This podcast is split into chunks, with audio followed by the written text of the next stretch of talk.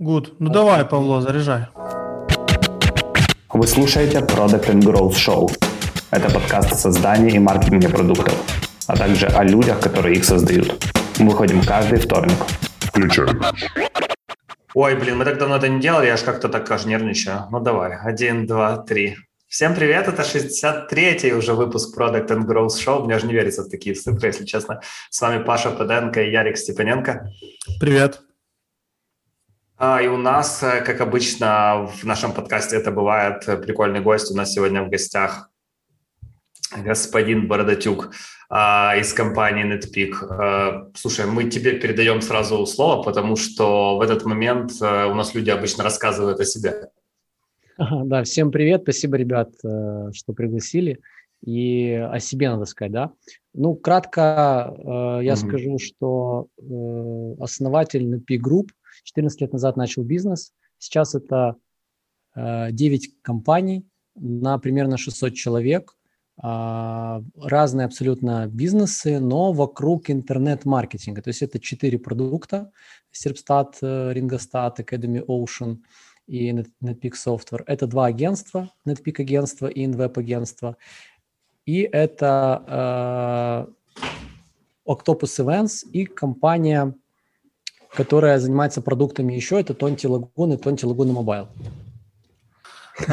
Ну, окей, я понял, что 9 компаний. Мы с вами инфопартнеры э, по, по нашим э, проектам, и я помню, что у меня постоянно я путал, я общаюсь с людьми из NetPeak или из NetPeak Group или из NetPeak Software, и там еще разные логотипы, я вечно не те логотипы к нам добавлял э, в раздел партнеров, и мне ребята ваши пинговали, поменяй ссылки там и все такое.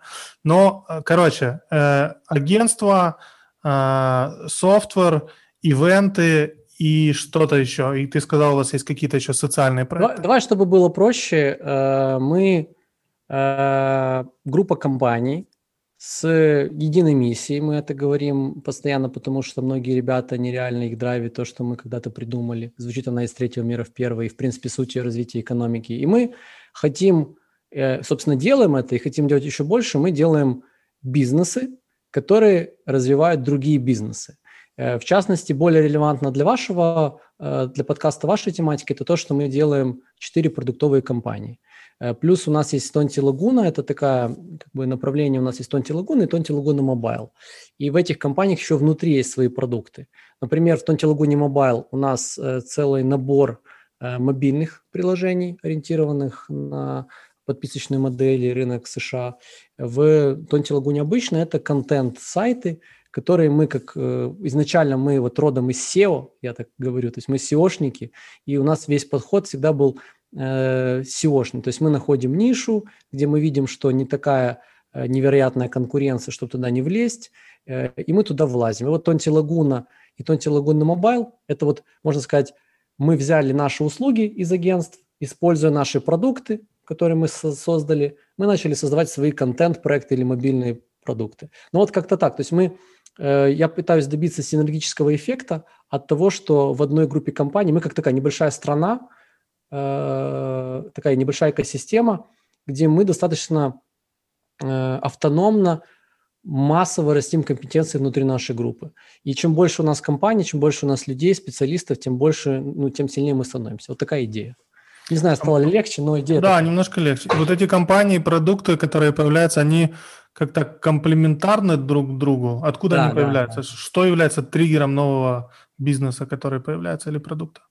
Э, ну, изначально наши э, пути были достаточно рандомные. Когда первый бизнес был агентский бизнес, э, NetPeak агентство, оно достаточно большое. У нас там мы топовая компания там по оборотам, по количеству людей и так далее. Может быть топ-1, по каким-то рейтингам топ-1, по каким-то, может быть, не топ-1.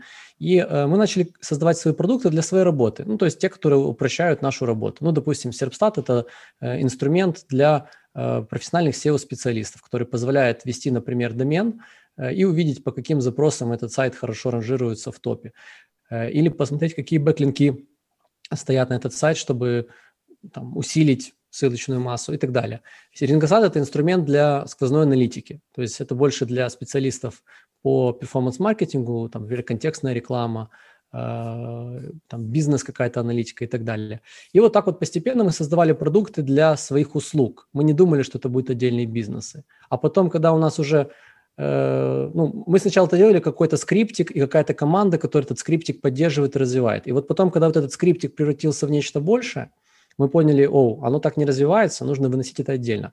Поэтому мы создаем новые компании, э, когда существующие компании уже не получается это развивать э, с той скоростью, с которой мы хотим это делать.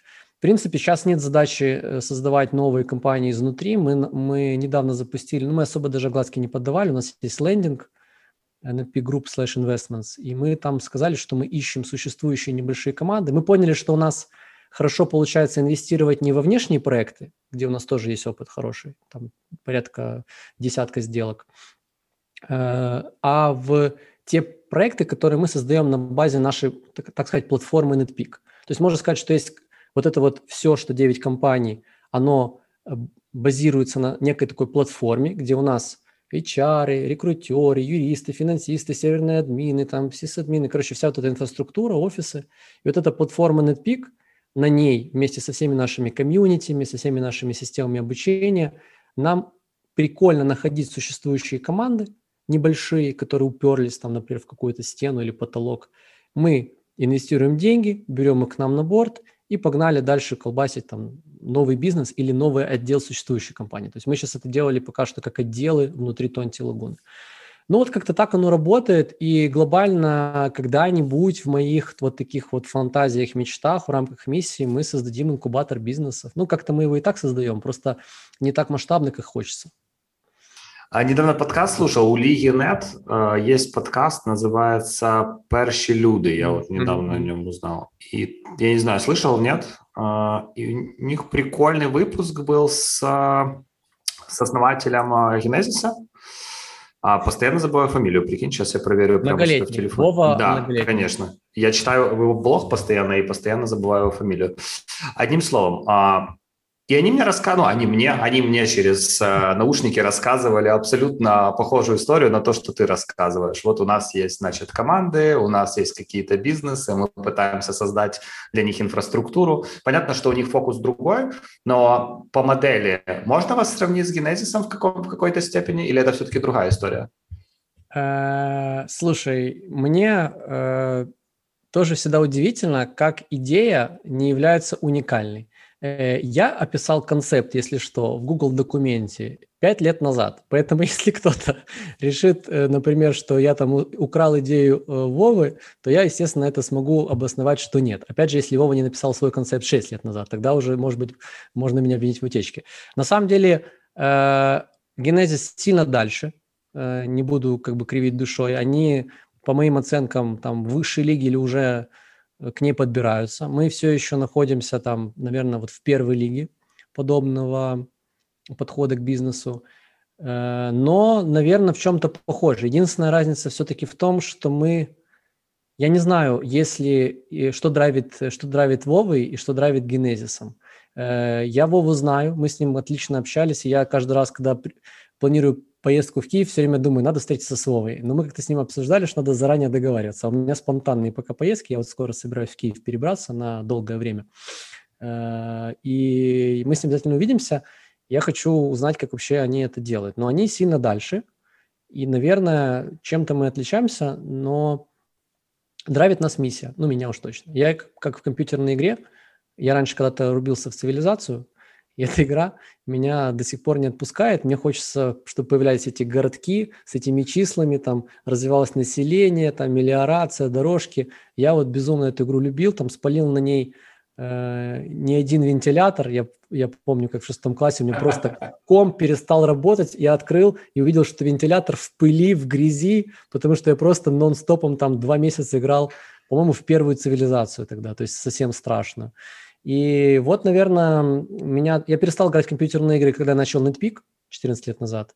И мне кажется, что я в нее продолжаю играть, просто теперь вместо цивилизации там эта игра называется NetPeak. Ну, вот как-то так я себе это придумал, я в это верю, но меня драйвит, и, и я как бы прусь от этого всего, мне нравится. Поэтому меня драйвит эта миссия, которую мы, мы двигаем. Что драйвит Вовы, не знаю. Слушай, ты начал говорить... Третьего мира в первый, да? Да, ну там идея какая? Там идея э, кратко в том, что, ну я думал, как же нам жить в комфортном более мире, чтобы мне там не пхали, все время рассказывают историю, как я вернулся с Европы, потом мне в ЖД, на ЖД вокзале, когда попал билетом, кто-то напхал. Вот я только приехал, вот есть это чувство. Сейчас, кстати, сейчас сильно лучше стало. Я был э, в Киеве, собственно, наконец-то я заселился в ту квартиру, которую теперь э, я смогу, я могу теперь себя считать киевлянином, потому что теперь у меня есть Э, возможность жить в Киеве. И э, я офигел, какой классный сервис в Киеве, как много. Ну, я это и и так уже замечал, но Киев сильно прогрессировал. То есть я вот живу в Одессе, я понимаю, как, насколько э, Киев действительно стремительно развивается как европейская столица.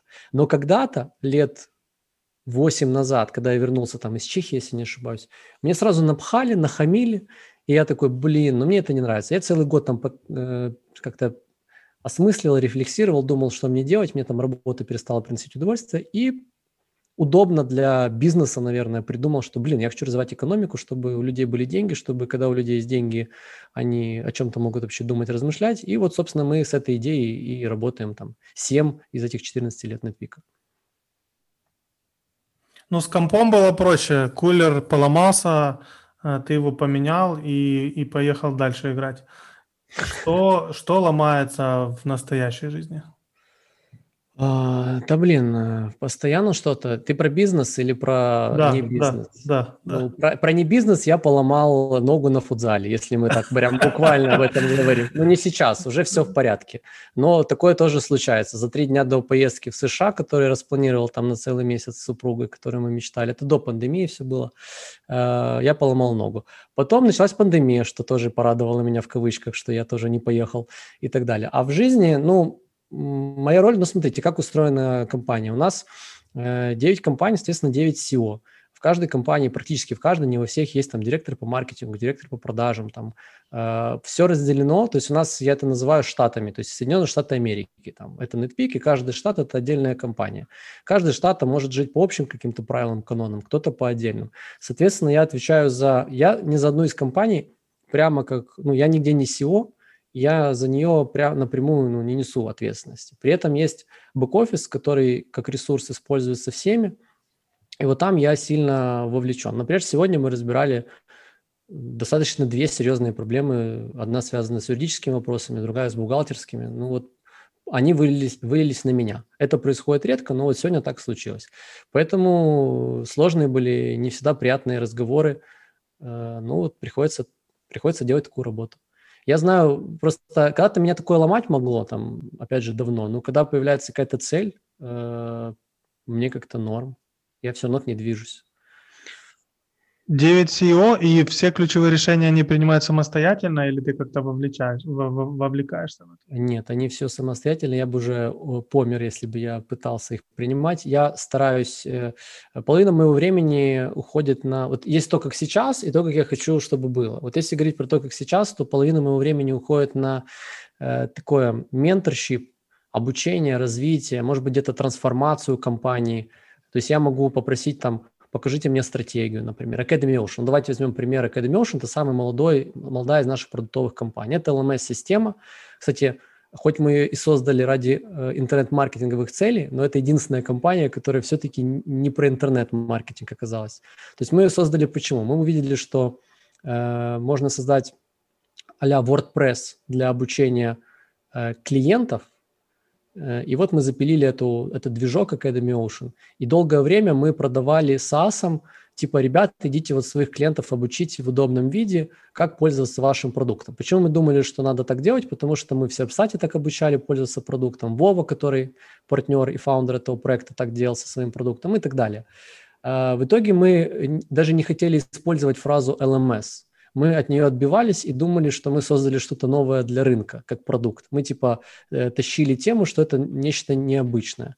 Э, но мы не смогли э, продавить рынок, рынок продавил нас. Теперь мы говорим, что мы LMS-система, не выпендриваемся, не делаем вид, что мы там что-то невероятное, новое, типа new категория, новая категория. И, собственно, Вот Вова, например, э, делает стратсессию на следующей неделе, на которую я собираюсь поехать и помочь ребятам там, решить какие-то стратегические вопросы. Я прошу, в принципе, дать мне стратегию. То есть я как бы часто задаю вопросы. Моя роль – задавать вопросы, и там, где я могу, э, если ребята затрудняются на них ответить, я им предлагаю какие-то решения, какие-то ответы, но финальное слово за ними – я никого никогда не продавливаю, и вот эта вот демократия, назовем ее так, часто мне говорят, что слишком много демократии, она долгосрочно выгоднее, чем тоталитарный какой-нибудь подход, когда я диктую, как должно быть. Я не хочу, кстати, диктовать, как должно быть, потому что я хочу, чтобы люди вокруг меня были умными, развивались, были умнее меня и развивали меня. А если я буду самый умный в комнате, то я не буду развиваться. Пару, пару минут назад мы говорили о генезисе и сходстве генезиса и нетпика, и ты сказал, что мы, наверное, все-таки в первой лиге, а они ближе к высшей. Расскажи, у тебя в голове какая разница между высшей лигой и первой лигой? А,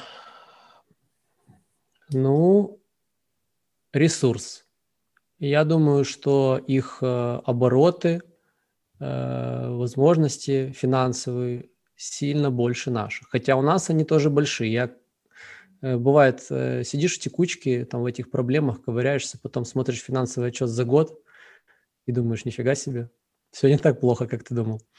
Э, поэтому мы, конечно, растем, мы растем хорошо, и иногда кажется, что мы уже близко к высшей лиге. Но потом как раз на помощь приходят ребята типа Генезиса, там, не знаю, Грэмерли какого-нибудь. Ты смотришь на них и думаешь, не, нам еще, нам еще далеко. Макпоу, например, я не знаю. Много компаний, которых можно перечислить к высшей лиге. Но Genesis, он в высшей лиге еще и создавая а, инкубатор компаний. Вот в чем прикол. То есть ресурс в виде денег. Второе, ресурс в виде, наверное, опыта, потому что все-таки у них больше уже созданных за плечами бизнес-проектов.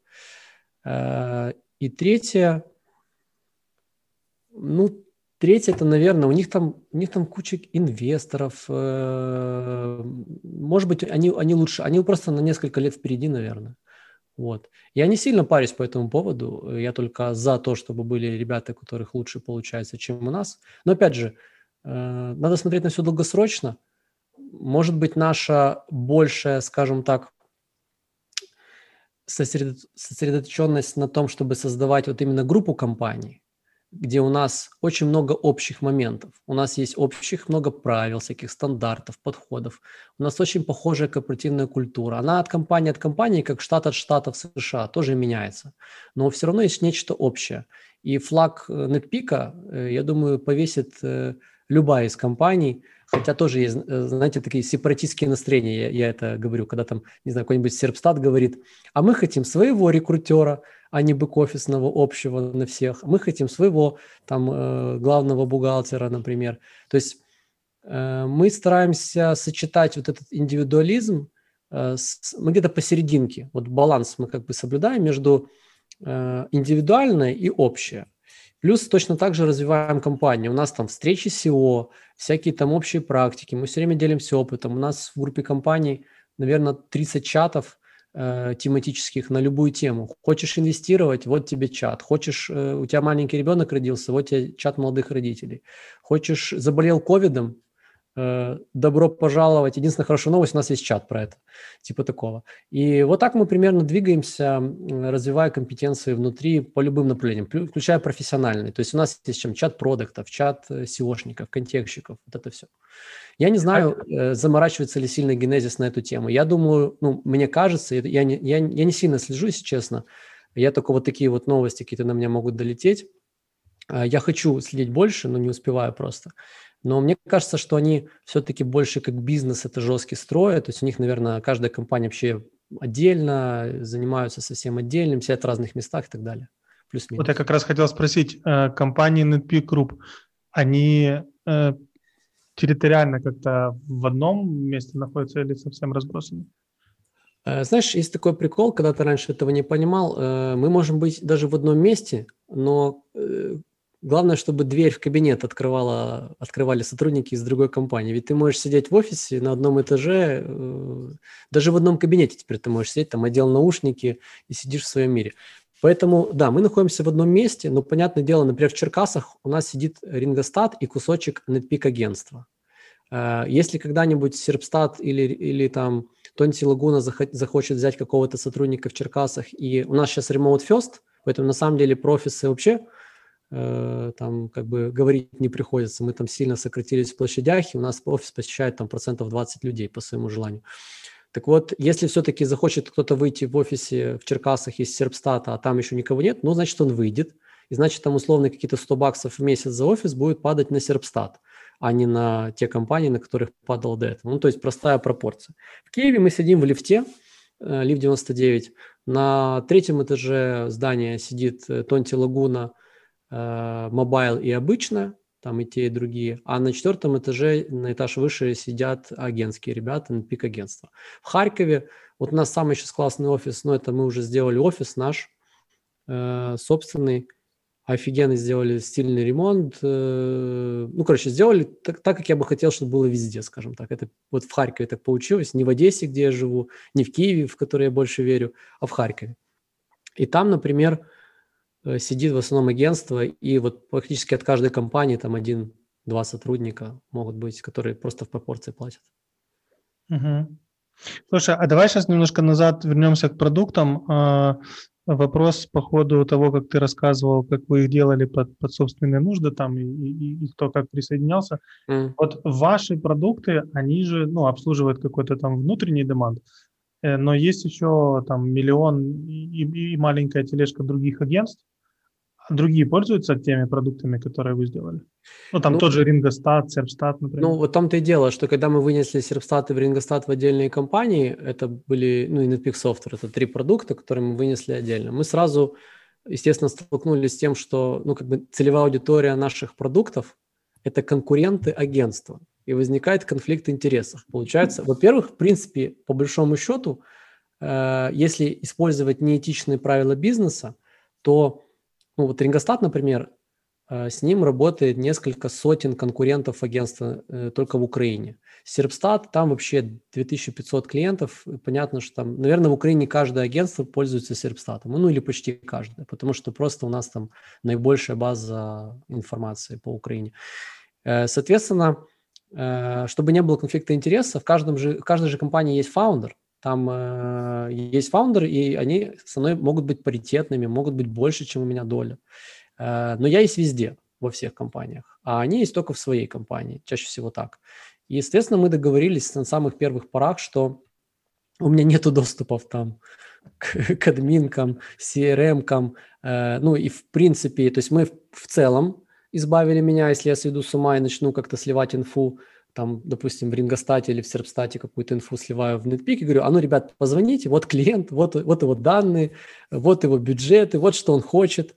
Ну, просто сделайте ему офер. Ну, я представляю, как клиент бы офигевал, когда ему прилетает офер на, ну, со всей информацией, что он хочет, ему даже не пришлось ничего говорить.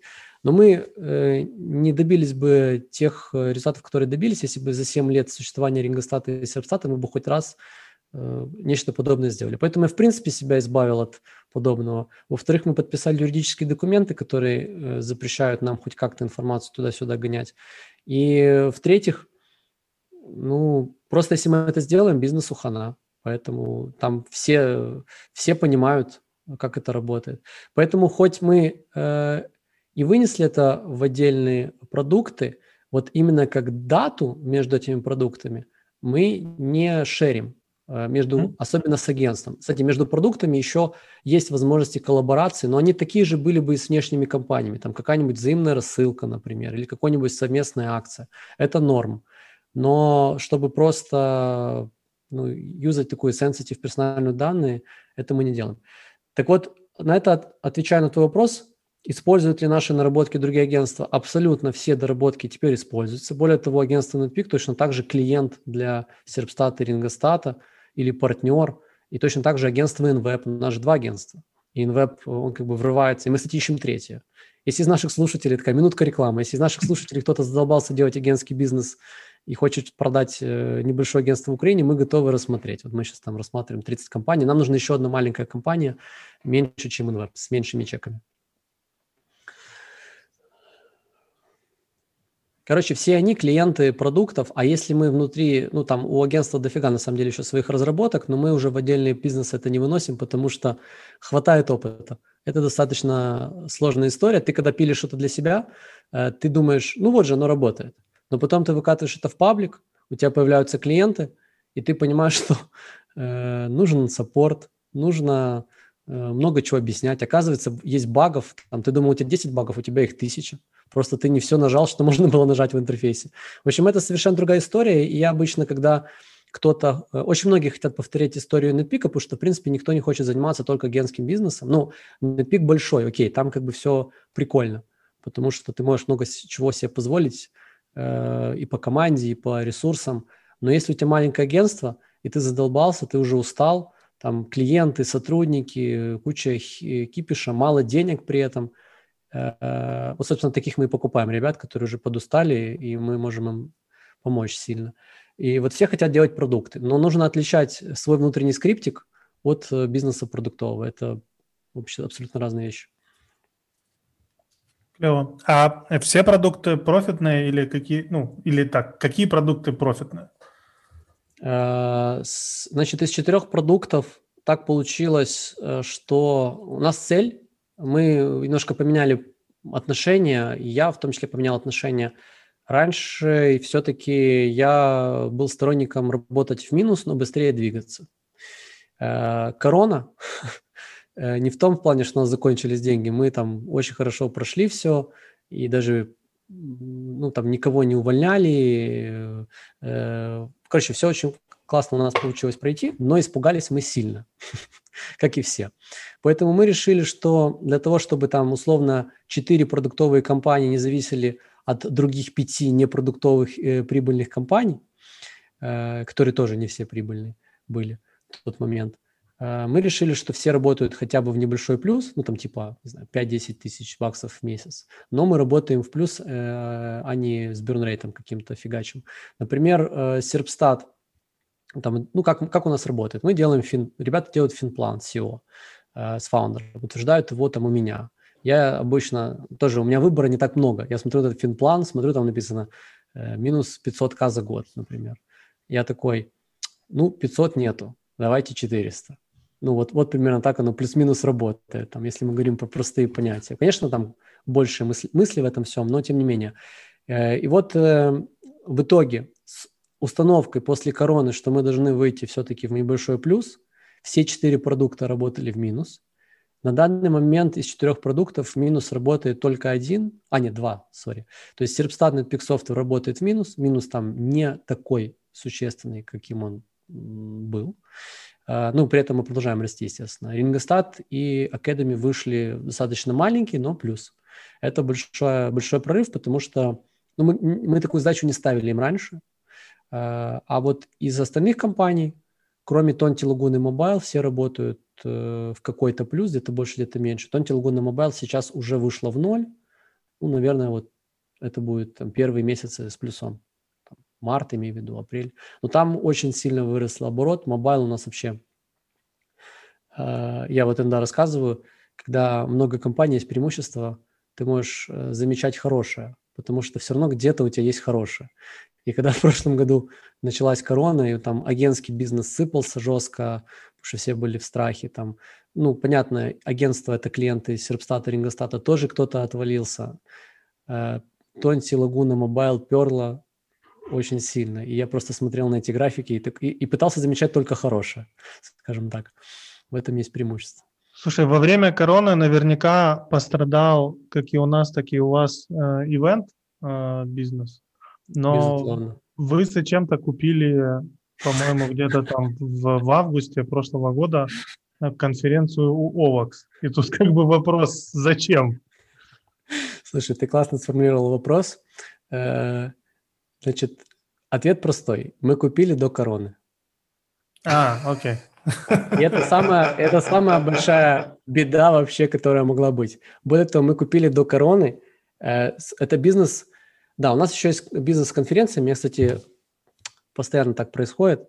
На каком-то интервью, подкасте, там что-то о ком-то не скажу, и потом получаю оторваться от этих ребят. Значит, официально приношу извинения Octopus Events. Я всегда их помню, но сейчас вот вылетел из головы, потому что у вас продуктовый все-таки подкаст. Э, мы купили конференцию OVAX, потому что 8P в Одессе немного похожа на конференцию e-commerce, которая в Киеве. Конференция очень хорошо зарабатывала, имела классную там репутацию, аудиторию, ну и имеет. Э, и мы хотели просто, по сути, мы хотели и так в Киеве что-то делать, вот типа 8P. И тут все прям совпало. Влад Флакс рассказал, что он собирается ну, прекращать конференционную деятельность. Мы обо всем договорились, все классно, все клево, купили ее. И через месяц началось то, что началось. Влад, конечно, красавчик, он, он нам сказал, ребят, я все понимаю, там давайте там, платежи отложим, рассрочки и прочее. Поэтому пошел к нам навстречу насколько мог, но тем не менее сделка и сделка, мы ее совершили. В паблик с этим вышли, когда думали, что осенью проведем конференцию в Киеве, так ее и не провели. И, собственно, мы купили бизнес, который пока что мертвым грузом у нас лежит, но я думаю, мы это порешаем.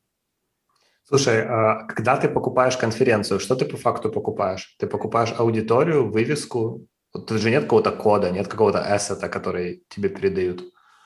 А, ну, это все в цене есть, то есть я не могу тебе сказать, что это сделка на миллион. А, что я покупаю? Я покупаю аудиторию, бренд, сайт, контакты со спонсорами, контакты со спикерами. Покупаю определенного количества консалтинг со стороны тех, кто организовывал раньше эту конференцию, чтобы они передали опыт. В их случае там CRM-система, какие-то доксики, какие-то, может быть, инструкции, мануалы, которые нам, ну, наверное, не так сильно нужны, потому что у нас это есть по 8P. Э, ну и в целом я покупаю возможность сразу сделать, э, я же, мы же делали еще SaaS Nation конференцию, ну, вы в курсе. И вообще конференция первый год это, я не знаю, у вас, кстати, может быть другой опыт, но у нас это всегда убыточная история. И мы всегда делали первую кунфу в минус. Может быть, не попадали в нишу, может, еще что-то. Мы решили просто, если мы будем делать в Киеве, не делать там 8 P Киев Edition, а сразу делать там под брендом уже известной конференции. Поэтому это не то, что какая-то там невероятная по сумме сделка, но это не 5 тысяч долларов там или 10. По-моему, э, по-моему, там был ценник на Ине, это там или 100 тысяч, или что-то такое, по крайней мере, на Ине было написано. Э, я все время э, очень много инфы, я не помню, что можно говорить, что нельзя. Вот если там было, пусть там оно и остается. Я, я помню, какая сумма, но не хочу комментировать. Если okay. бы это была, если бы это была моя штука, я достаточно, и мои ребята открытые, там часто меня за это наши ребята критикуют, что сильно много рассказываю, но тут конкретно была сделка с Владом, и я не хочу такую внешнюю сделку поддавать те глазки, там, подробности. Как написано, значит, мы так согласовали, значит, там нормально все. Окей. Okay. Слушай, ваши все продуктовые истории, они в таких нишах как бы не самых э, бесконкурентных. Ну, по крайней мере, вот то, что я вижу. Там а, Серпстат, ну, как бы SEO software, мне кажется, просто не бывает в B2B SaaS более Красного океана. А если взять вашу историю Тонти Лагуна, правильно я говорю, звучит как итальянский какой-то мафиози, а, то тоже как бы мобильные апки по подписке. А, наверное, вы еще какие-то утилиты делаете или какой-то там, а, как это правильно называется, гиперкэжуал. Ну, тоже, наверное, не самая ниша, знаешь, в которой нет конкурентов, не самая свободная ниша явно. Это целенаправленно вы так делаете или как так получается? Ну, э, хороший вопрос. Значит, во-первых, по поводу сервстата, рингостата и софтвера. Осознанности в выборе продуктовой ниши было примерно ноль. То есть это было просто тупняк, э, который за неимением опыта в бизнесе, за неимением информации мы сделали. Я уже говорил, мы сделали просто скрипты, какие-то там внутренние продукты. Ну и знаешь, как это, как это было в случае Серпстата. Э, в Серпстате наши SEOшники сказали, слушай, ну он назывался продвигатор, кстати. Э, они сказали, слушай, там Артем и все ребята, вы, конечно, молодцы, там сделали продукт, но, знаете, он, он говно. Он говно, мы пользоваться им не будем. Мы такие, блин, ну мы же для вас сделали, ну вроде классно. Не, не, говно. Но при этом мы смотрим, они юзают, то есть они говорят, что говно и при этом используют. Мы такие, блин, странно. Выкатим это в паблик, давайте посмотрим, это наши э, сешники совсем оборзели, либо реально говно. Выкатываем в паблик, приходит сотня клиентов, пользуются, платят деньги, говорят норм. Мы такие, так, что-то непонятное. Ну и вот, э, когда уже ты получаешь этот багаж в виде клиентов, ты уже обратной дороги не имеешь. То есть в какой-то мере мы хотели провалидировать гипотезу, не охренели ли наши SEOшники, а получили э, продуктовый бизнес, с которым надо было что-то дальше делать. И оно дальше закрутилось. Плюс-минус э, то же самое было с Рингостатом, с Netpeak софтвером, там было чуть по другому сценарию, там просто надо было закрывать э, компанию, ну, либо закрывать продукт, либо его выносить в отдельный бизнес, и там я уже имею опыт сепсата рингостата, сразу позвал там моего теперь уже партнера, Алекс Вайс его зовут, и сказал, слушай, мы ну, думаем закрывать, ты классный, классный создаешь продукты, ну, на, на тот уровень я думал так, э, и продуктами это был там сайт на пика, не знаю, карь... сайт карьеры, еще там какие-то внутренние проекты. Э, и он сказал, да, я хочу взять это, погнали. Поэтому там не было осознанности какой-то. И, конечно же, когда сейчас мне кто-то спрашивает советы, я всем говорю, у меня есть тоже получу, получ, получится минутка рекламы. У меня есть телеграм-канал с, э, с моим именем и фамилией. И там я как-то написал уже два поста, как валидировать, э, первый пост был, как валидировать идею IT-продукта, второй, как, как валидировать вообще идею бизнеса. То есть я уже отработал механику, как проверять, нужно вообще делать или не нужно – с минимальными затратами. И вот по этой модели мы уже создали Academy Ocean, например. И по этой модели мы не создали, например, компания Foster была у нас, э, ну, мы ее как раз провалидировали, поняли, что нафиг не нужно, и закрыли. То есть дальше уже была осознанность после этих граблей, после этих ошибок. Я, конечно, очень завидую людям, которые могут прочитать там, мой манул или книги, или еще какие-то манулы. Тогда у меня не было такой возможности, либо я не знал, где это искать. Вот. Что касается Tontil Laguna Mobile, там, конечно, все совершенно по-другому. Там очень все продумано и осознанность достаточно высокая. То есть, как я уже сказал, мы умеем, потому что мы такие SEOшники, э, мы умеем... Ну, смотри, у нас есть данные Серпстата. Что такое Серпстат? Это, э, по сути, такое... Ну, во-первых, у нас есть свой индекс ссылок. Очень мало какие компании могут позволить себе э, скачать интернет. Потому что, по большому счету, мы скачали но если не интернет, то хотя бы то, как интернет друг на дружку ссылается. То есть кто на кого, с какими анкорами ссылается. Э, и мы краулим весь интернет, вот так я скажу. Соответственно, мы можем понять, а ссылки – это до сих пор достаточно важный показатель в ранжировании сайтов, веб-сайтов. Параллельно у нас есть данные о ключевых фразах, и мы, по сути, точно так же имеем э, такой карманные топы. То есть мы знаем миллиарды э, серпов, то есть результатов выдачи поисковой системы, по запросам ключевым. У нас есть ключевые фразы, мы эти ключевые фразы умеем объединять в кластеры, кластеры в, э, там, в категории и так далее. Поэтому, объединяя всю эту информацию, то есть мы, наверное, э, глазами Гугла, если мы говорим про веб-сайты, можем посмотреть на разные тематики, ниши. И по, по сути, мы видим, э, где конкуренция еще не настолько высока, а, чтобы туда не попробовать влезть э, таким вот MVP-подходом. То есть мы делаем какой-то простенький сайт. А, ну, допустим, у нас есть сайт, я все время рассказываю какие-то экстравагантные примеры, но вот еще один расскажу. У нас есть сайт про туалеты, например, чтобы было понятно. Про унитазы, про ёршики для унитазов. Короче, это типа обычно... Я рассказывал другие примеры, но их, они уже пошли в другие какие-то интервью, там, подкасты, поэтому пусть будет про ёршики. Про ёршики еще не рассказывал. Э, то есть как мы пришли к тому, чтобы сделать сайт про унитазы и ёршики, да? То есть это вряд ли смысл жизни у нас или там какая-то миссия – создавать сайты с обзором подобных э, продуктов, с блогом таких продуктов и так далее. Мы увидели, что есть такая ниша, она не так перегружена. Мы пошли, сделали веб-сайт, наполнили его качественной информацией, поддержим этот веб-сайт, вкладываем кучу бабок. И в какой-то момент этот сайт, опять же, мы SEOшники, мы умеем продвигать сайты. Я не скажу, что каждый сайт но это те, кто, те, кто шарит в SEO, и те, кто занимаются белыми подходами, как мы, потому что мы, мы не взламываем серваки, чтобы поставить бэклинки там, если что. Мы не черные SEOшники, не серые, мы занимаемся только белым. И э, мы понимаем, что из 10 сайтов мы реально сможем продвинуть, ну, вообще мы все сможем продвинуть, но тут вопрос срока. Но за год, ну, там, окей, 3-4 сайта у нас начнут нормально ранжироваться. Там из 10, при том, что мы там супер про, все умеем делать, контент, все как бы баланс есть. А, собственно, вот так мы сделали сайт с унитазами и ёршиками, прогеморроили с ним там полтора года. Сейчас он начинает приносить там какие-то тысячи, не десятки тысяч, а тысячи там долларов в месяц. А, ну, вроде неплохо. Таких сайтов, понятно, что у нас не один, а ну, много. А, точно так же мы и с мобильными приложениями поступили. То есть э, у Радомира, моего партнера, Радомир Новкович, который так уж пришлось ему, он разработал продукт, который, он очень э, ну, тоже думает выносить в отдельный бизнес, но, слава богу, я его там отговариваю, да и он сам уже понимает, какие есть э, в этом нюансы. У нас есть продукт, который позволяет точно так же видеть в App Store и в Google Play, что происходит, особенно в App Store. То есть мы в App Store ну, реально творят ребята невероятные вещи. То есть мы, в принципе, видим вообще все, что происходит, даже, наверное, еще лучше, чем мы это видим в Гугле. Потому что там категории, топы, ты примерно понимаешь э, доходы приложений, ты можешь атрибутировать там примерно сколько денег, э, с какого региона. Ну, короче, много-много такого происходит. Поэтому ребята делают э, лонг-лист вручную функциональных приложений. Э, из него уже по анализу конкурентному смотрят, где конкуренция не такая большая. И мы создаем приложения в этих нишах.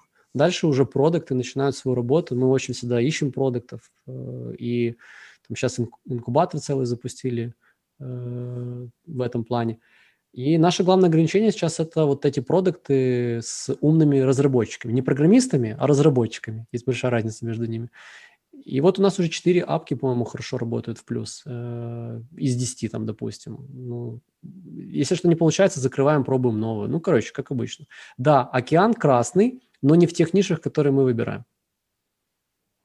Слушай, если взять э, эту историю с ёршиками для унитаза, это все какие-то партнерки, как вы эти сайтами, сайты монетизируете? Ну, конкретно это этот сайт Amazon, да. Amazon Affiliates, э, может быть AdSense. Где-то можем даже какие-то предлагать свои э, там товары, услуги, там, продажа чашек, например, каких-то с брендом там каким-то, ну, не нарушая там права. Может быть, какая-то фановая майка, там, футболка.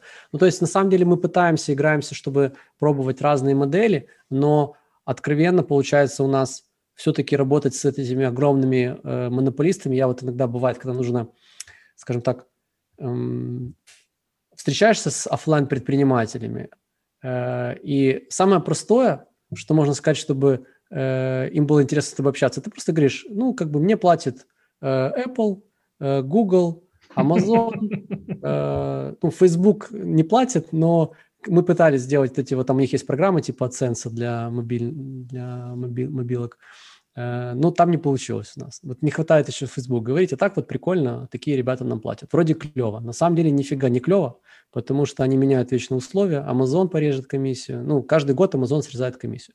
Нам вообще повезло. Именно в тех тематиках, где у нас больше всего было денег, Amazon решил в один день срезать комиссию, если не ошибаюсь, на 20 или 30 процентов сразу. То есть они нам, например, нам платили 12% э, с продаж. И они такие, ой, ребят, сейчас, наверное, будем платить вам 8.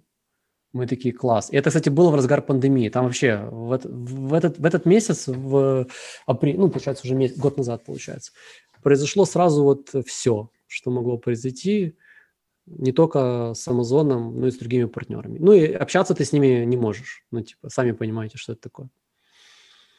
А если говорить про проект с, с приложениями, можешь рассказать какие-то примеры? Я понимаю, возможно, там нет настолько экстравагантных историй, как про ёршики с унитазом, но что-то, что заработало, и что-то, что наоборот не работало. Слушай, да есть экстравагантные примеры. Я просто, у меня башка, э, она как так устроена, что я помню как раз только экстравагантный. Я нормально не, не помню. Слушай, Поэтому... я подписан на твой канал с мимасами. Я не знаю, что ты его до сих пор не прорекламировал, я, потому я... что это вообще мой любимый канал в Телеграме. А, ребята, э, можете на, на Артема не Который начинается на резда, да? Не, как-то он называется «Вообще не смешно». Вот я на него подписан. Я не знаю, возможно, есть какой-то другой. Вот туда подпишитесь обязательно. Да, сори, что я тебя перебил. Да, спасибо. Э, то, что Резда, он уже переименован как раз в мое имя, а вот вообще не смешно, да. Да, я его до сих пор веду. Э, я не могу, правда, сказать, что у меня есть время находить эти мемы. Мне очень повезло с женой, которая э, является моим личным RSS-редактором и которая постоянно мне накидывает какие-то приколы. Ну, плюс аудитория кидает.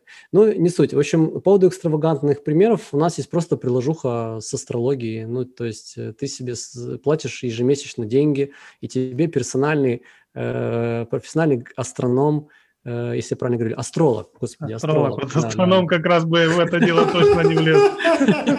Да, астролог. А прикиньте, астроном, мы договорились, так немножко лоханулись, договорились не с теми. Не, астролог профессиональный, Э, э, из Индии, скорее всего, я так думаю, э, делает астрологические прогнозы, и ты лучше понимаешь, что тебя ждет. Все просто.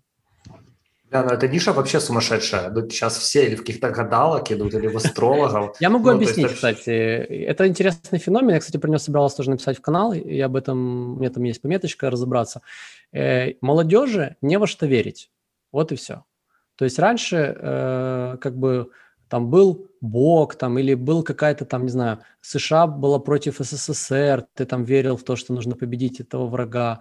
Э, раньше было во что верить. Во что сейчас верить молодежи? Нету что-то, во что ты будешь верить. Верить в Бога, э, ну, я ничего не комментирую на эту тему, я говорю, как вот молодежь часто к этому относится. Типа, не круто. То есть не круто ходить в церковь, не круто верить в Бога, даже как-то ты стесняешься этого. Э, ну, есть такое какое-то ощущение у молодежи, там, американской в том числе, потому что я со многими общаюсь. Но никуда не делась вот эта вот необходимость человека – какая-то вот во что-то верить. У Кто-то находит себе там какую-то, не знаю, призвание, миссию, там работу, еще что-то, людей, или даже ту же религию, опять же, уходит в нее. А кто-то хочет что-то э, другое. Поэтому сейчас бум астрологической этой истории, гороскопной. Это видно по выручкам приложений в этой сфере в том числе. Боже, я Хорошо, думал, астрологи... что в это верят как раз как раз не, не молодые люди, а там гораздо более не, не, не. постарше аудитория, нет?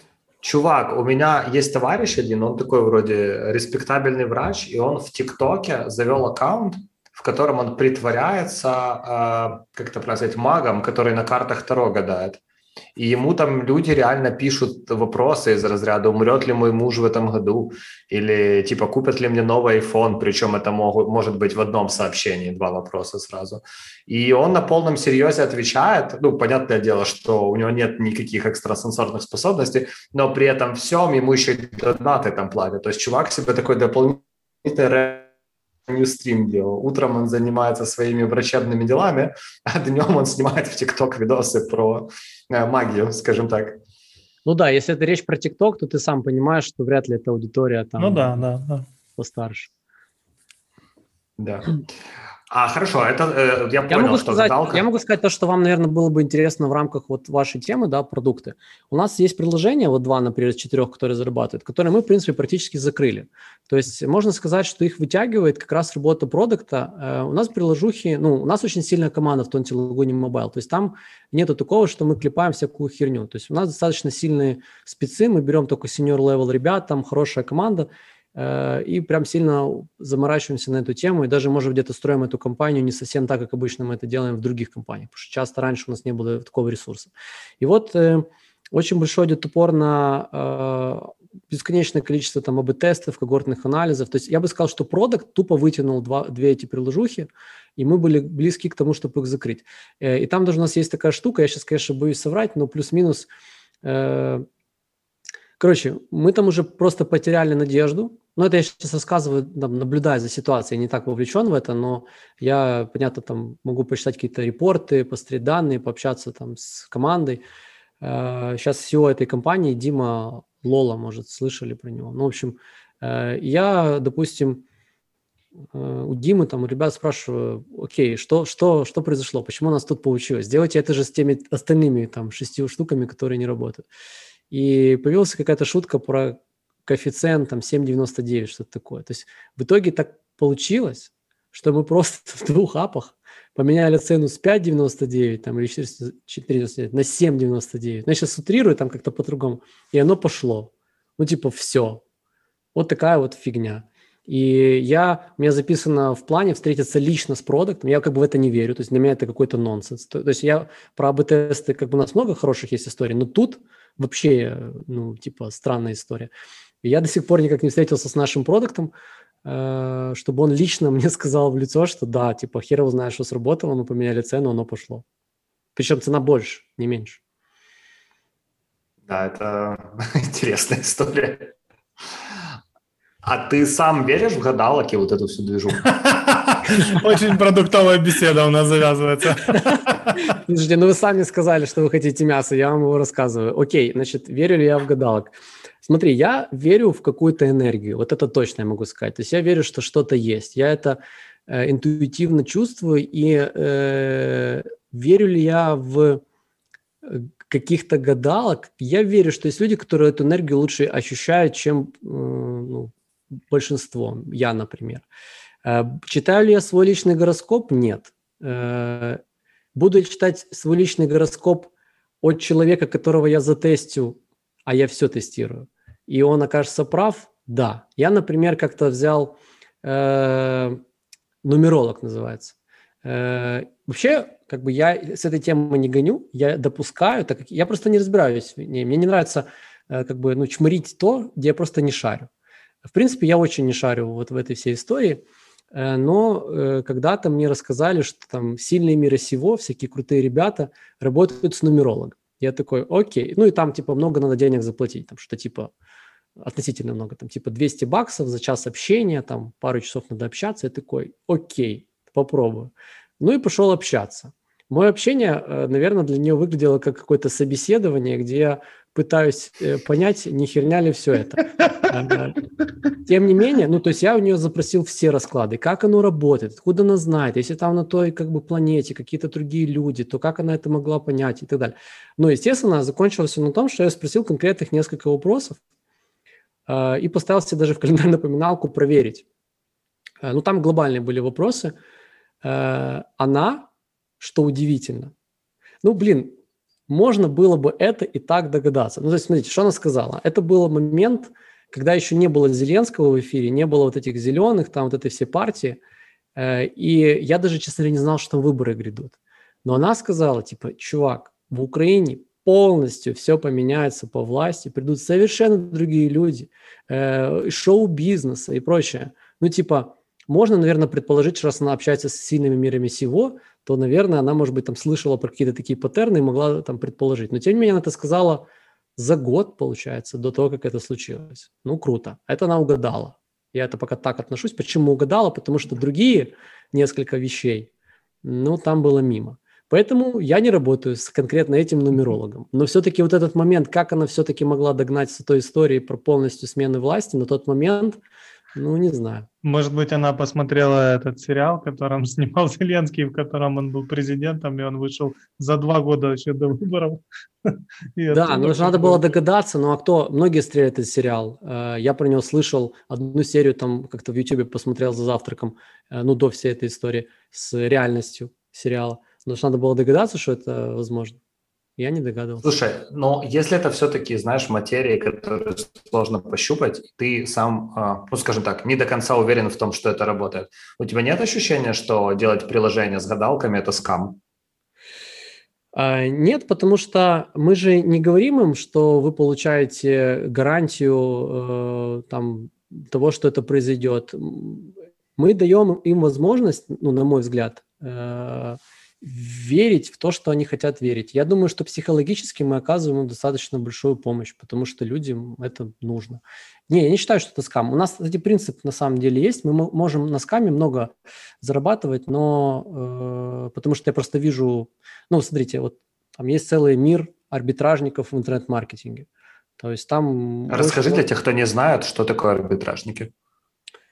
Э, все живут в своих каких-то пузырях, и в интернет-маркетинге вроде ты занимаешься там перформанс-маркетингом, SEO-контекст, ты там классный специалист, а потом приезжаешь на какую-то конференцию, где э, куча богатых молодых людей э, кичится баблом, ходит в костюмах Гуччи, приезжает на Феррари, Ламборджини, э, на стендах стоят э, полуголые девочки, то, что мне не нравится, но тем не менее это практикуется. Э, в каких-то закрытых вечеринках сыпется кокаин и прочее, прочее. В общем, это называется тусовка э, арбитражников. То есть ребята, которые продвигают и продают то, что, скорее всего, законодательно запрещено продвигать. Ну, окей, продвигать еще не факт, но э, продавать в том числе может быть запрещено. Ну, например, э, берем э, какую-то там тему онлайн-казино, да, то есть онлайн-казино, есть куча онлайн-казиношников, есть партнерок. В каких-то странах они разрешены, в каких-то запрещены. Там есть всякие юридические моменты, которые позволяют э, онлайн работать в той стране, где ты не можешь работать, например. Соответственно, а здесь все как с запрещенными аппара- ну, препаратами, как в, в обычном мире. Э, оружие, наркотики запрещены, поэтому те, кто готовы нелегально этим заниматься, зарабатывают сверхприбыль. То же самое в арбитраже. Если ты занимаешься такими нишами, которые официально Google, Facebook не дает возможность покупать рекламу, то, скорее всего, ты можешь заработать денег больше. Ну и поэтому ответ про наш э, ап с астрологией. Если бы это было каким-то незаконной деятельностью, мы бы это не делали. Если бы это не, нельзя было рекламировать в, в Фейсбуке, там, в Гугле, мы бы не рекламировали. Ну вот как-то так, такое отношение к этому. То есть, в принципе, вы пытаетесь э, для себя вот эту грань проводить э, на уровне того, что можно продвигать и что нельзя продвигать, да? Или это все-таки как-то у тебя там в голове разделяется? Типа вот эта э. ниша, в которой мы точно не пойдем. Условно говоря, в Украине там легализировали гэмблинг или легализируют, я не очень в этом разбираюсь. Есть потенциал того, что вы сделаете какую-нибудь гэмблинг или казиношную историю? Если сейчас э, кто-то пришел ко мне в Напике с таким вопросом, и я, я бы сказал, наверное, что да, мы готовы, если по закону Украины разрешено этим заниматься, то в рамках Украины мы готовы такое сделать, потому что я не хочу... Это значит, как вот у нас, допустим, можно рассуждать, делать ли выходной в Троицу. Там вот часто баталии, айтишники спорят, должен ли быть выходной в Троицу. Ну как спорят? Айтишники хотят, чтобы был выходной, но руководители этих айтишников такие, блин, ребят, come on, кто там э, будет, кто знает вообще эту Троицу? Назовите мне по имени каждого. Кто там знает хоть какое-то стихотворение там из всего этого. Э, но мы что сделали? Мы просто сняли с себя ответственность в какой-то мере и сказали, ребят, вот государство говорит, что это праздник официальный, все, это праздник, мы не обсуждаем. То же самое здесь. Если государство говорит, что это законно, это закон. Но Э, чисто морально это будет достаточно сложно стартовать вот эту вот тему, поэтому мы очень долго будем думать. И да, оно придет ко мне, потому что это на грани находится. То есть у нас, во-первых, э, прописано там в нашей внутренней конституции, какие тематики мы не берем в работу, в рекламу, это в агентство расписано. А что касается продуктов, понятно, что мы, ну, у нас есть куча других идей, зачем лезть э, в такие сферы. У нас RPM на некоторых проектах есть заработок с тысячи показов такой, что ребята из арбитража позавидуют. Поэтому, поэтому можно пытаться выжимать из оптимизации хорошие результаты и без всего этого. Расскажи тут про дифференциацию еще. У нас прям такое, знаешь, есть... А, я вот перечитываю сейчас вопросы одним глазом, которые мы написали, и прям жирным выделено слово дифференциация. И опять же, когда мы возвращаемся к нише там, софта, с которым вы работаете, я имею в виду сервисов, которые вы делаете, а мобильных приложений, которые вы делаете, вы работаете в нишах, в которых, ну, скажем так, уже как минимум кто-то есть. Какой в целом подход к дифференциации? Это там дифференциация через бренд, дифференциация через фичи, дифференциация через другой сегмент, или там нет универсального подхода для вас? А, в тех продуктах, которые мы уже делали осознанно, как Academy Ocean или как эти мобильные приложения. Ну, давай вот все-таки на примере Academy, просто разные формы бизнеса, сложно, э, ну, там везде свои особенности. В Academy Ocean, конечно, я всегда там продвигаю повестку, и ребята тоже продвигают, что нужно хорошо знать себя. Это как в жизни, мне кажется. То есть сложно быть счастливым человеком, если ты не знаешь, кто ты, что ты хочешь, что тебе нравится. То есть можно от этого всего убегать, находиться там в какой-то текущей, в каких-то, не знаю, вечеринках и так далее, что все ок. Но пока ты сам с собой не разобрался, ничего хорошего не будет. В бизнесе то же самое. А, по Academy Ocean, ну, допустим, мы как-то там э, получили первых там сотню клиентов. Вот почему они нас выбрали? Вот просто спросить их, почему вы нас выбрали? Вот что являлось решающим фактором? С кем вы нас сравнивали? Назовите эти компании. Те, кто нас не выбрали, куда вы ушли? Почему вы ушли, куда вы ушли? Те, кто с нами работают долго, там год, два, дольше, там, чем, например, обычно, мы говорим, а что вы с нами работаете, что вам вообще нравится, ради чего. Поэтому мы задаемся такими вопросами э, минимум раз в год. И формально достаточно можем эти вопросы задавать там, в виде какой-то рассылки. Можем лично общаться с людьми. Зависит от того, насколько у нас много клиентов. И мы понимаем лучше себя и за что нас выбирают, что нас ценят. И, конечно, получая вот эту обратную связь, вот я считаю такой самой важной обратной связью, э, которая в, в рамках интервью происходит. Есть еще куча данных, которые в продукте ты видишь, но ты в продукте не сильно понимаешь, э, там, почему выбрали наш продукт. Ты понимаешь, там, удобно, неудобно, полезно, не полезно. И вот э, после этого, этой работы, этого research а происходит уже такая отстра- отстройка от конкурентов. Почему? Потому что тебе говорят, слушайте, вы классные. Кстати, очень смешно было с агентством. Мы на десятый год агентства устроили такой опрос. Вот продукты помогают, вообще продуктовый бизнес SaaS-бизнес, он помогает тебе, мне кажется, вообще в любой сфере, потому что ты как-то так очень методологичен в каких-то вот бизнес-подходах. И мы, применяя на SaaS практике, просто такой подумал, так, а почему в агентстве это не делаем? И мы в агентстве опросили наших клиентов впервые почему-то там на десятый год компании, что вообще вы с нами работаете? Что вы нас выбрали, что вы с нами работаете? Это было очень интересно, потому что, например, ответ номер один был, потому что вы номер один. А мы такие, а мы нигде не говорили, что мы номер один. У нас в Конституции агентства написано, что мы, мы типа скромные раньше были, ну, сейчас мы тоже скромные, но как бы уже не настолько. И у нас было запрещено говорить, что номер один. Нигде было, ни на сайте, ни в КП. Если кто-то говорил, вы лучшие, мы говорили, не, ну подождите, это как бы, ну есть другие. То есть мы типа, ну зачем-то вот это вот делали. И тут нам сказали, что большая часть клиентов выбрала, потому что мы номер один. Что мы сделали? Все, теперь везде на сайте, во всех КП мы номер один. Потому что у нас есть там куча рейтингов, где мы реально номер один, мы можем легко это сказать и доказать. Э, есть рейтинг, где мы не номер один. Ну, мы типа, как обычно это делается, мы про них не говорим. Окей. Поэтому вот таким вот примерно подходом мы постепенно, получая наши какие-то УТП глазами клиентов, а не нашим. То есть сначала ты сам придумываешь какие-то УТП, ты классный поэтому, поэтому, поэтому. А потом ты спрашиваешь клиентов.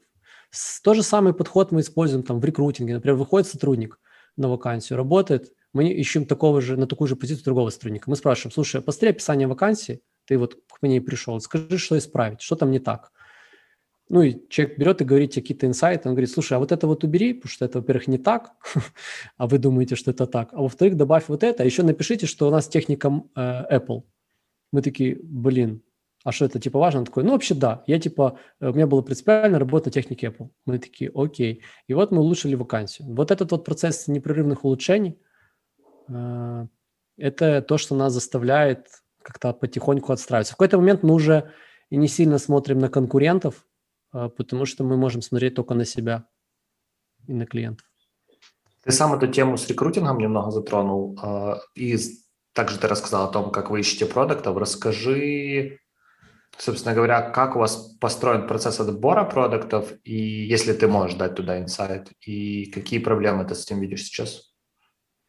Слушай, ну проблема у нас, наверное, все сейчас так скажут. У нас э, вообще у меня как бы приоритет в этом году это люди, и часто приходится говорить, что люди – это то, благодаря чему мы достигли то, чего достигли, э, этой первой лиги, назовем это так. А, и, и опять же, люди – это то, почему мы не двигаемся так быстро, как хотим. Поэтому у нас большая боль с кадрами, мы постоянно в поисках, не успеваем, куча уже бэкапорим там на эту тему, потому что просто не выгребаем нагрузку. Как мы ищем продуктов? Ну, э, тоже в каждой компании чуть свой подход – ну, наверное, больше всего на потоке это стоит в Тонте Лагуне. Э, там достаточно такой упор на аналитические способности. Мы вообще, мы вообще в процессе поиска универсального вот этого рецепта счастья, отбора людей. И постоянно с этим экспериментируем, и даже где-то есть э, небольшие просветления. Э, очень сильно мне понравилась книга «Кто?» «Решите вашу проблему номер один». Я по этой книге 60-70%, наверное, и работал, но не сильно осознавал. А когда я ее прочитал, во-первых, я добавил те 30-40 процентов, что я не думал. Плюс я стал убежденным в том, что я как-то интуитивно чувствовал, но мне было сложно как бы решить. Ну, допустим, вот э, буду рекрутинг, там надо поменьше задавать этих вопросов с попыткой, э, типа, типа я такой классный психолог, сейчас я все пойму, сейчас я выясню, человек честный или нечестный, искренний, не искренний, амбициозный или нет, аналитические у него способности развиты или нет. В общем, короче, это все не работает, я всегда это чувствовал. Но работает что? Работает конкретно э, там какое-нибудь задание, какой-нибудь, э, типа, чувак, ты продукт, покажи, пожалуйста, что ты делал, там, покажи какой-то АБ-тест, э, э, как ты подводил результаты на основе каких данных, покажи какой-нибудь свою там интервью с клиентом, как ты эти данные потом агрегировал, макап какой-нибудь, если ты его там пытался делать. То есть покажи то, что ты делал. Вот это круче, чем задачки какие-то там типа на какую-то математику. Тем не менее, э, этот процесс более-менее ставят на поток в Тонте Лагуне. У них есть список задач. Они прикольно сделали, они взяли просто э, те задачи, которые часто продукты не могут решить, их собственные продукты. Ну или те, которые у них были, и им не подошли. И они просто эти задачи, на которых часто люди ну, валятся, причем тут еще, так как это тестовое задание, по сути – Э, ты не можешь э, рассчитывать, что у нас нет очереди. Может быть, в Grammarly там или в MacPost стоит очередь кандидатов, которые там готовы, не знаю, неделю делать тестовое. У нас это пока не так. Есть, конечно, там много желающих, но не так, чтобы я им дал тестовое на неделю работы. И в итоге мы им даем э, какую-то задачу, которую там условно можно за 2-4 часа сделать, ну и мы знаем, что это задача, которая реально может отсечь кандидатов, которые ну, нам не подходят. И в основном там упор на аналитику, на э, принятие решений на основе этой аналитики. Вот, это как бы первый этап. Ну а дальше э, все как обычно, там интервью с упором, опять же, на прикладные практичные вещи. Там, наведение справок о работе, фидбэки. Ну, книга «Кто», наверное, вот э, к этому мы идем. Я не буду рассказывать, что у нас сейчас, потому что можно взять книгу «Кто» и просто вот то, как мы хотим сделать. Если про книги вообще говорить, что ты в последнее время читал, что ты мог О, бы я ждал, я ждал. Любимый вопрос Павла. Значит, мы близимся к концу. Если Паша просит рекомендовать книги, значит, он устал интервьюировать. Я просто, раз уж на то пошло, я скажу, что я буду читать. У меня прямо сейчас рядом лежат три книги. Первая... Ой, ты не поверишь, у меня такая же лежит сейчас. Серьезно? Класс. Да. Ненасильственное общение, язык жизни. Это HR-директор мне подарила. Наверное, о чем-то хочет сказать, судя по всему. Э, дальше. Э, только что Финдир мне э, подарил книгу, сказал прочитать «Я слышу, что вы думаете на самом деле». Тоже о чем-то, видимо, хочет сказать. Ну, а вот книга, которую я заказал, это «Уникальная культура Netflix. Никаких правил» Рида Хастингса. Это то, что я буду читать. Вот эти три книги я их решил, решил прочитать, потому что ну, они меня здравили. Что я последнее прочитал, это Netflix сильнейший. Кто решить вашу проблему номер один. И э, от нуля до единицы забыл автор. Ну, вот это три последних книги, которые я прочитал. Из моего... У меня есть, у меня стандартный набор такой топ-менеджер сьют. Я дойду до этого, что я каждому топ-менеджеру, я сейчас пока в процессе написания какой-то заметки, я хочу, чтобы каждый человек, который со мной работает, читал э, книгу э, «Цель. Процесс непрерывных улучшений». Это книга про то, что делать читал книгу «Кто», потому что это про книгу «Кто это будет делать». И, наверное, читал книгу э, либо «Идеальный руководитель» Дизеса, либо «Позитивная рациональность» Дэна Ариэли, чтобы не так беситься от людей и понимать, что люди разные. Вот это такой сьют на три книги, которые я бы хотел, чтобы любой человек, который с нами работает, читал. Я очень надеюсь, что у нас записалось все хорошо, потому что трижды от, отпадал от интернета во время подкаста, вообще переключился на мобильный. Удивительно, как э, а в столице... Кстати, приедешь в столицу, увидишь, что дерьмовый интернет, на самом деле. А может... Я не э, согласен, у меня там все в квартире супер. Пока что, наоборот, жена сказала, какого хрена у нас дома плохой интернет, если тут такой классный в киевском, в киевской квартире. В любом случае, ждем, ждем тебя в Киеве, будем рады пересечься и отлично пообщались. Спасибо, что нашел время. Спасибо вам, ребят, и всем слушателям тоже благодарю за внимание. Спасибо, всем пока. Пока-пока.